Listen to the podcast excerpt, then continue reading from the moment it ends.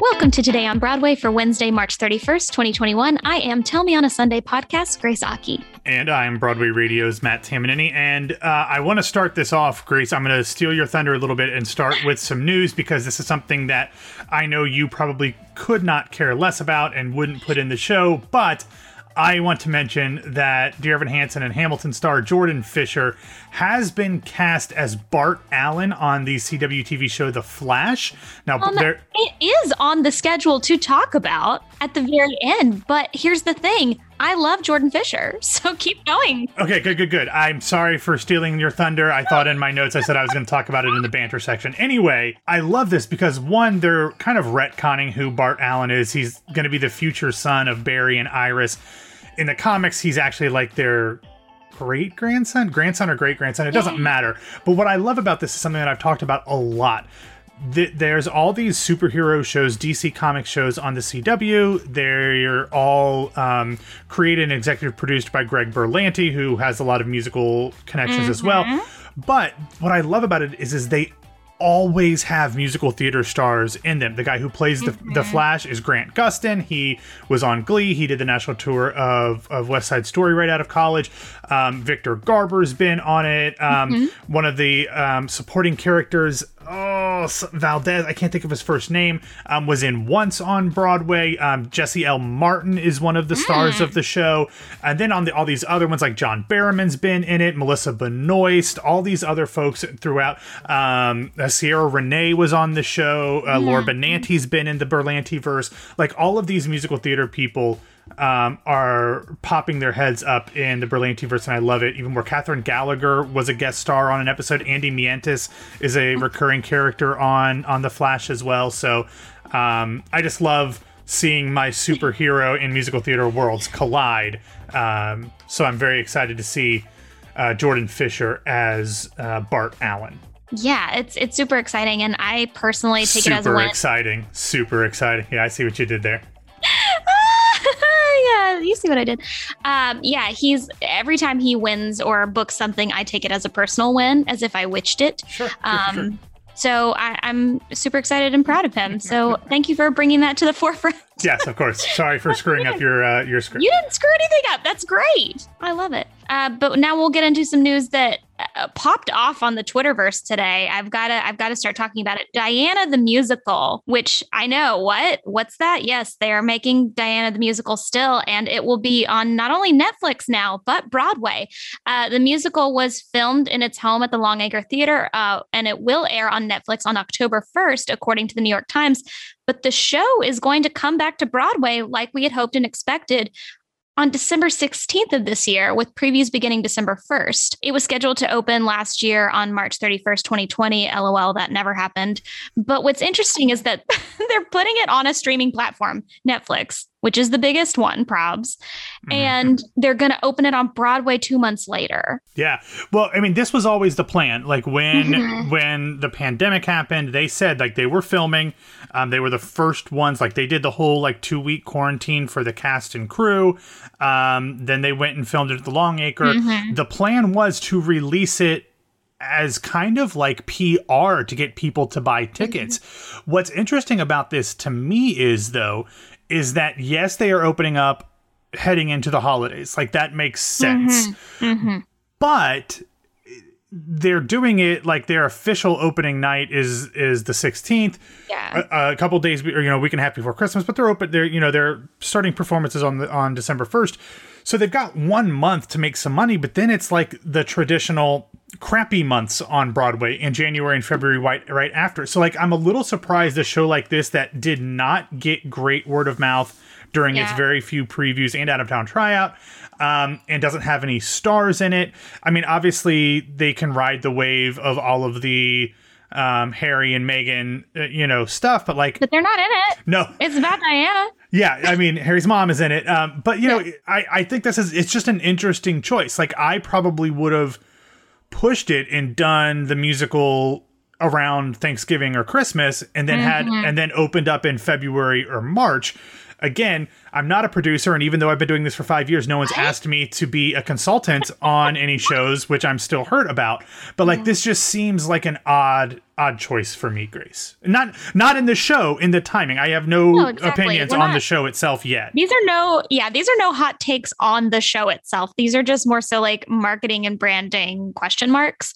Um, I totally agree with you. I think it's uh, strange, and I just, but I also want the best for the people that are attached to this project. Like Totally. the actors that are involved should not get heat for like you know how their producers are handling this. Um, So yeah. Also, though, I think it'll be an excellent examination of putting something on streaming affecting ticket sales because this Yeah. is this is really going to be the start of something new and hopefully it will benefit the industry instead of hurting it. So that's all I want to say on that. Uh, before we get into the rest of the show, of course, we need to take a moment to talk about our sponsor, Audible.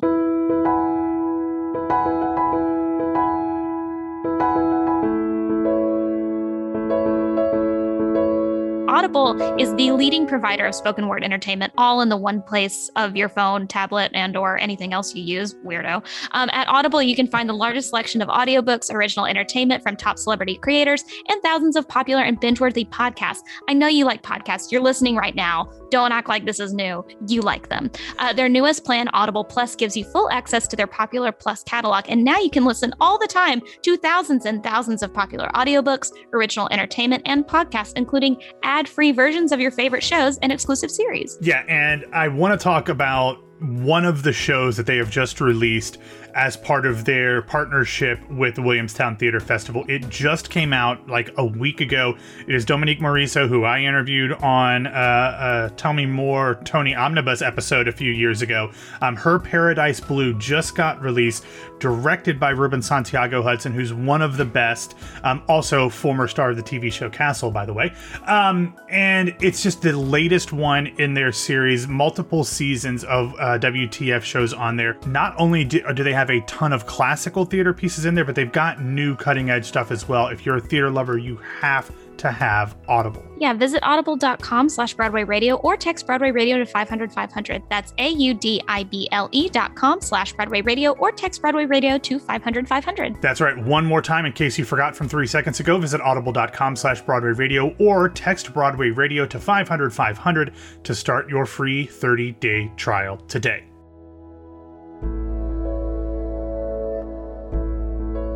Know you were a Castle fan. I used to love Castle. Like, I makes love. a lot of sense. oh, really? Because I'm an old man? No, like Nathan Fillion. No, I get it. Like Firefly. Were you a Firefly fan? I was not a Firefly fan, uh, just because like I kind of missed that. It was only on for one season. But you know where I know Nathan Fillion from? Doctor Horribles. Uh, before that.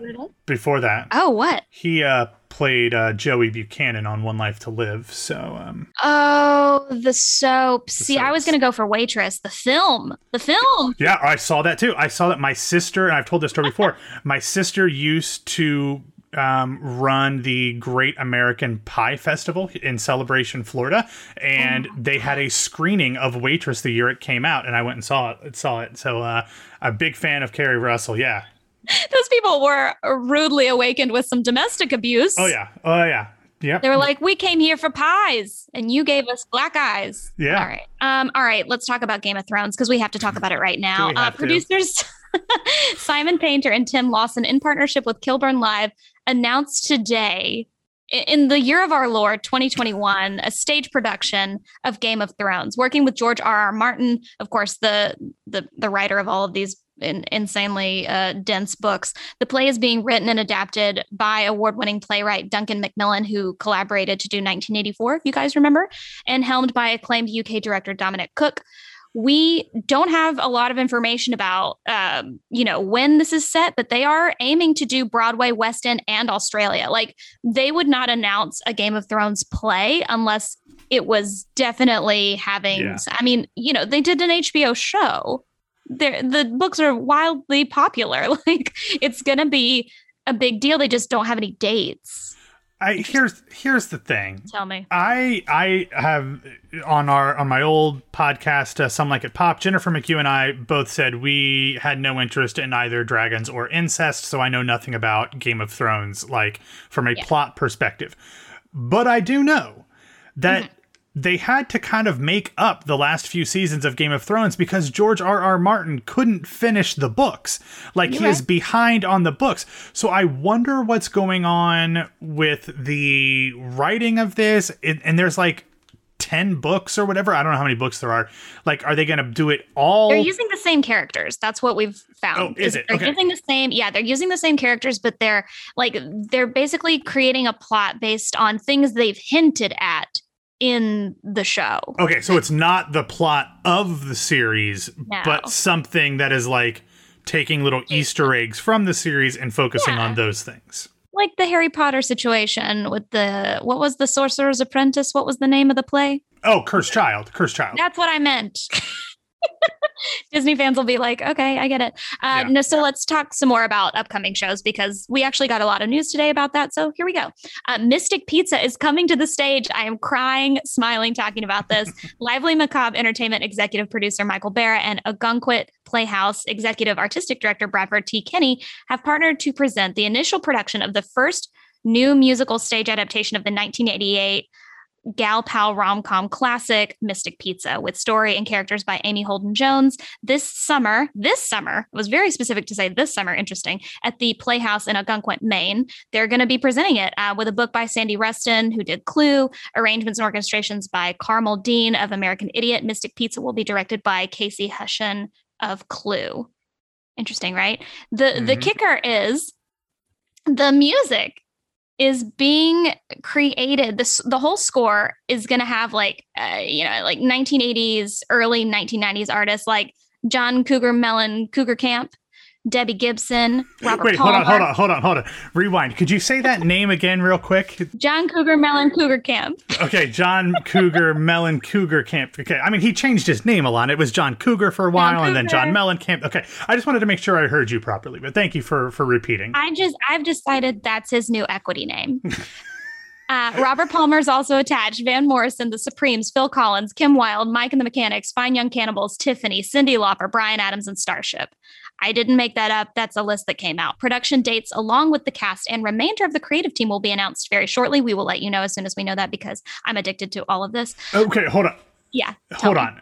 I've never seen this movie. Uh, so I watched it twice in the past two weeks and I'm not joking. okay, so who is your fan casting for it?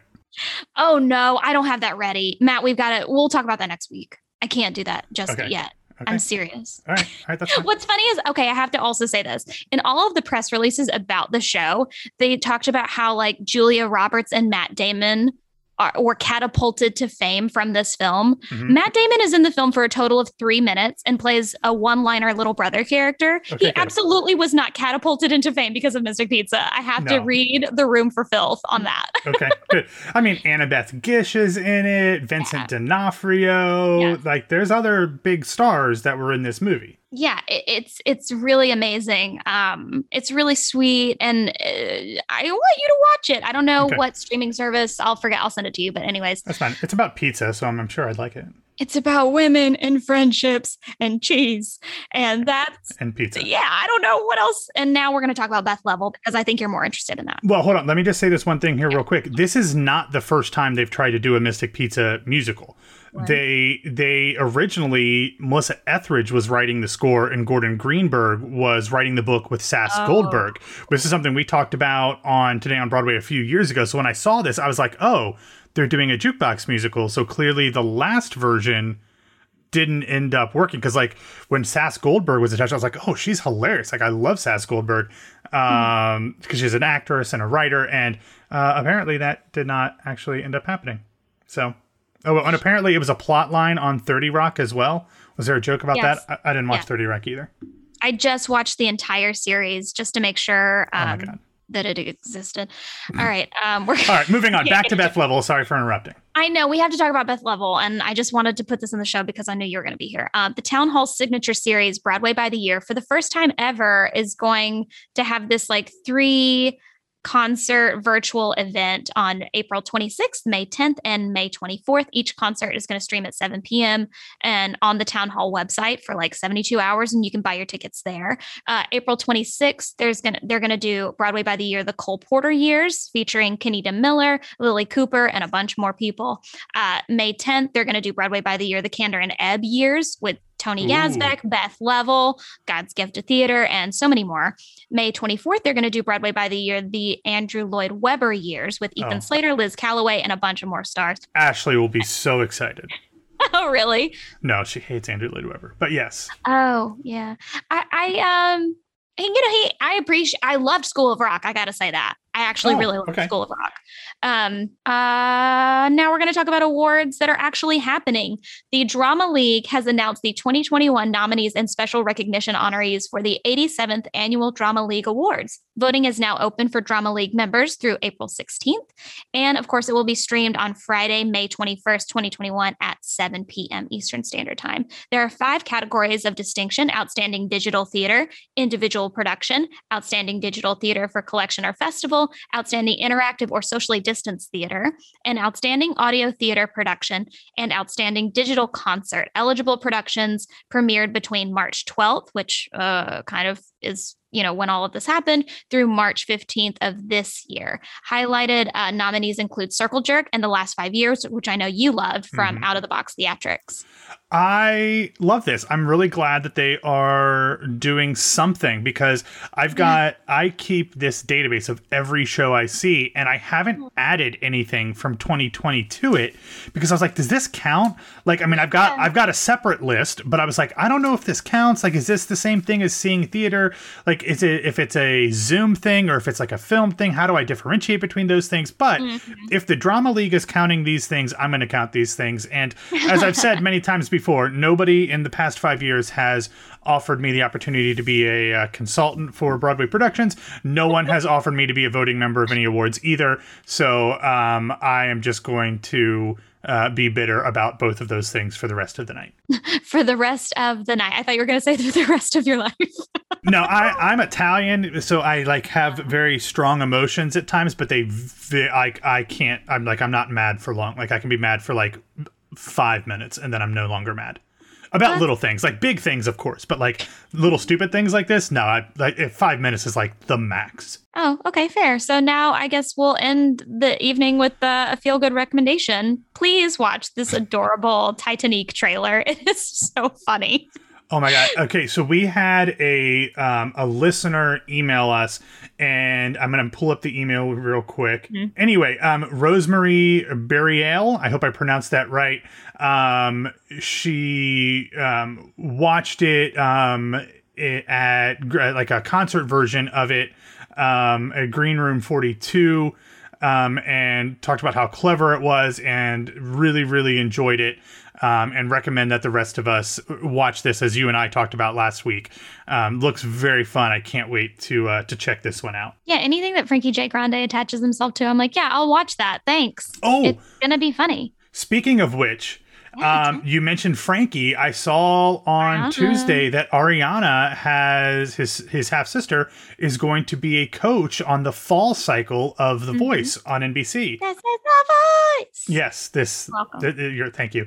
Um, I don't know who she's replacing. Oh, it looks like it's going to be her Kelly Clarkson, John Legend, and Blake Shelton. That's the right lineup, by the way. Yeah, like Kelly Clarkson is like, I just want to be her friend. Like, that's yeah. all I want in the world. And like, I'm one degree away from John Legend now since my my the hosts of, of TCO are now friends with John and Chrissy. So like I feel like I'm close to being friends with John. So I guess two down, one to go, or I don't know. Yeah, and also just like as a as a just a uh, to promote something that doesn't even make sense for me to promote right now. Chrissy Teigen's cookbook is my favorite cookbook in the entire world. it really is, and I need you all to get it. Cravings by Chrissy Teigen is one of the best cookbooks that's ever been invented. There's like all these like cute, funny like little insights about like her and John, and like the the stories behind the the recipes are great, and they're really good recipes. I've never like had guests over and then made something and then people are like this was okay. Like they've always asked for like to go mm-hmm. containers from her stuff. So i'm just saying Anyways, thanks for listening to Today on Broadway. Follow us on Facebook, Twitter, and Instagram. I know um, at Broadway Radio. Don't forget about our Patreon, patreon.com slash Broadway Radio. It's really good and I recommend it. You can find me on Twitter and Instagram all of the time, even when I'm depressed at It's Grace Aki. Matt, where can people find you? Uh, if they want, I'm only, I mean, I'm not usually depressed, but you can check at BWW Matt. Oh, that's beautiful. Good for you, Matt. Thanks, guys. Have a great day. Sorry? No.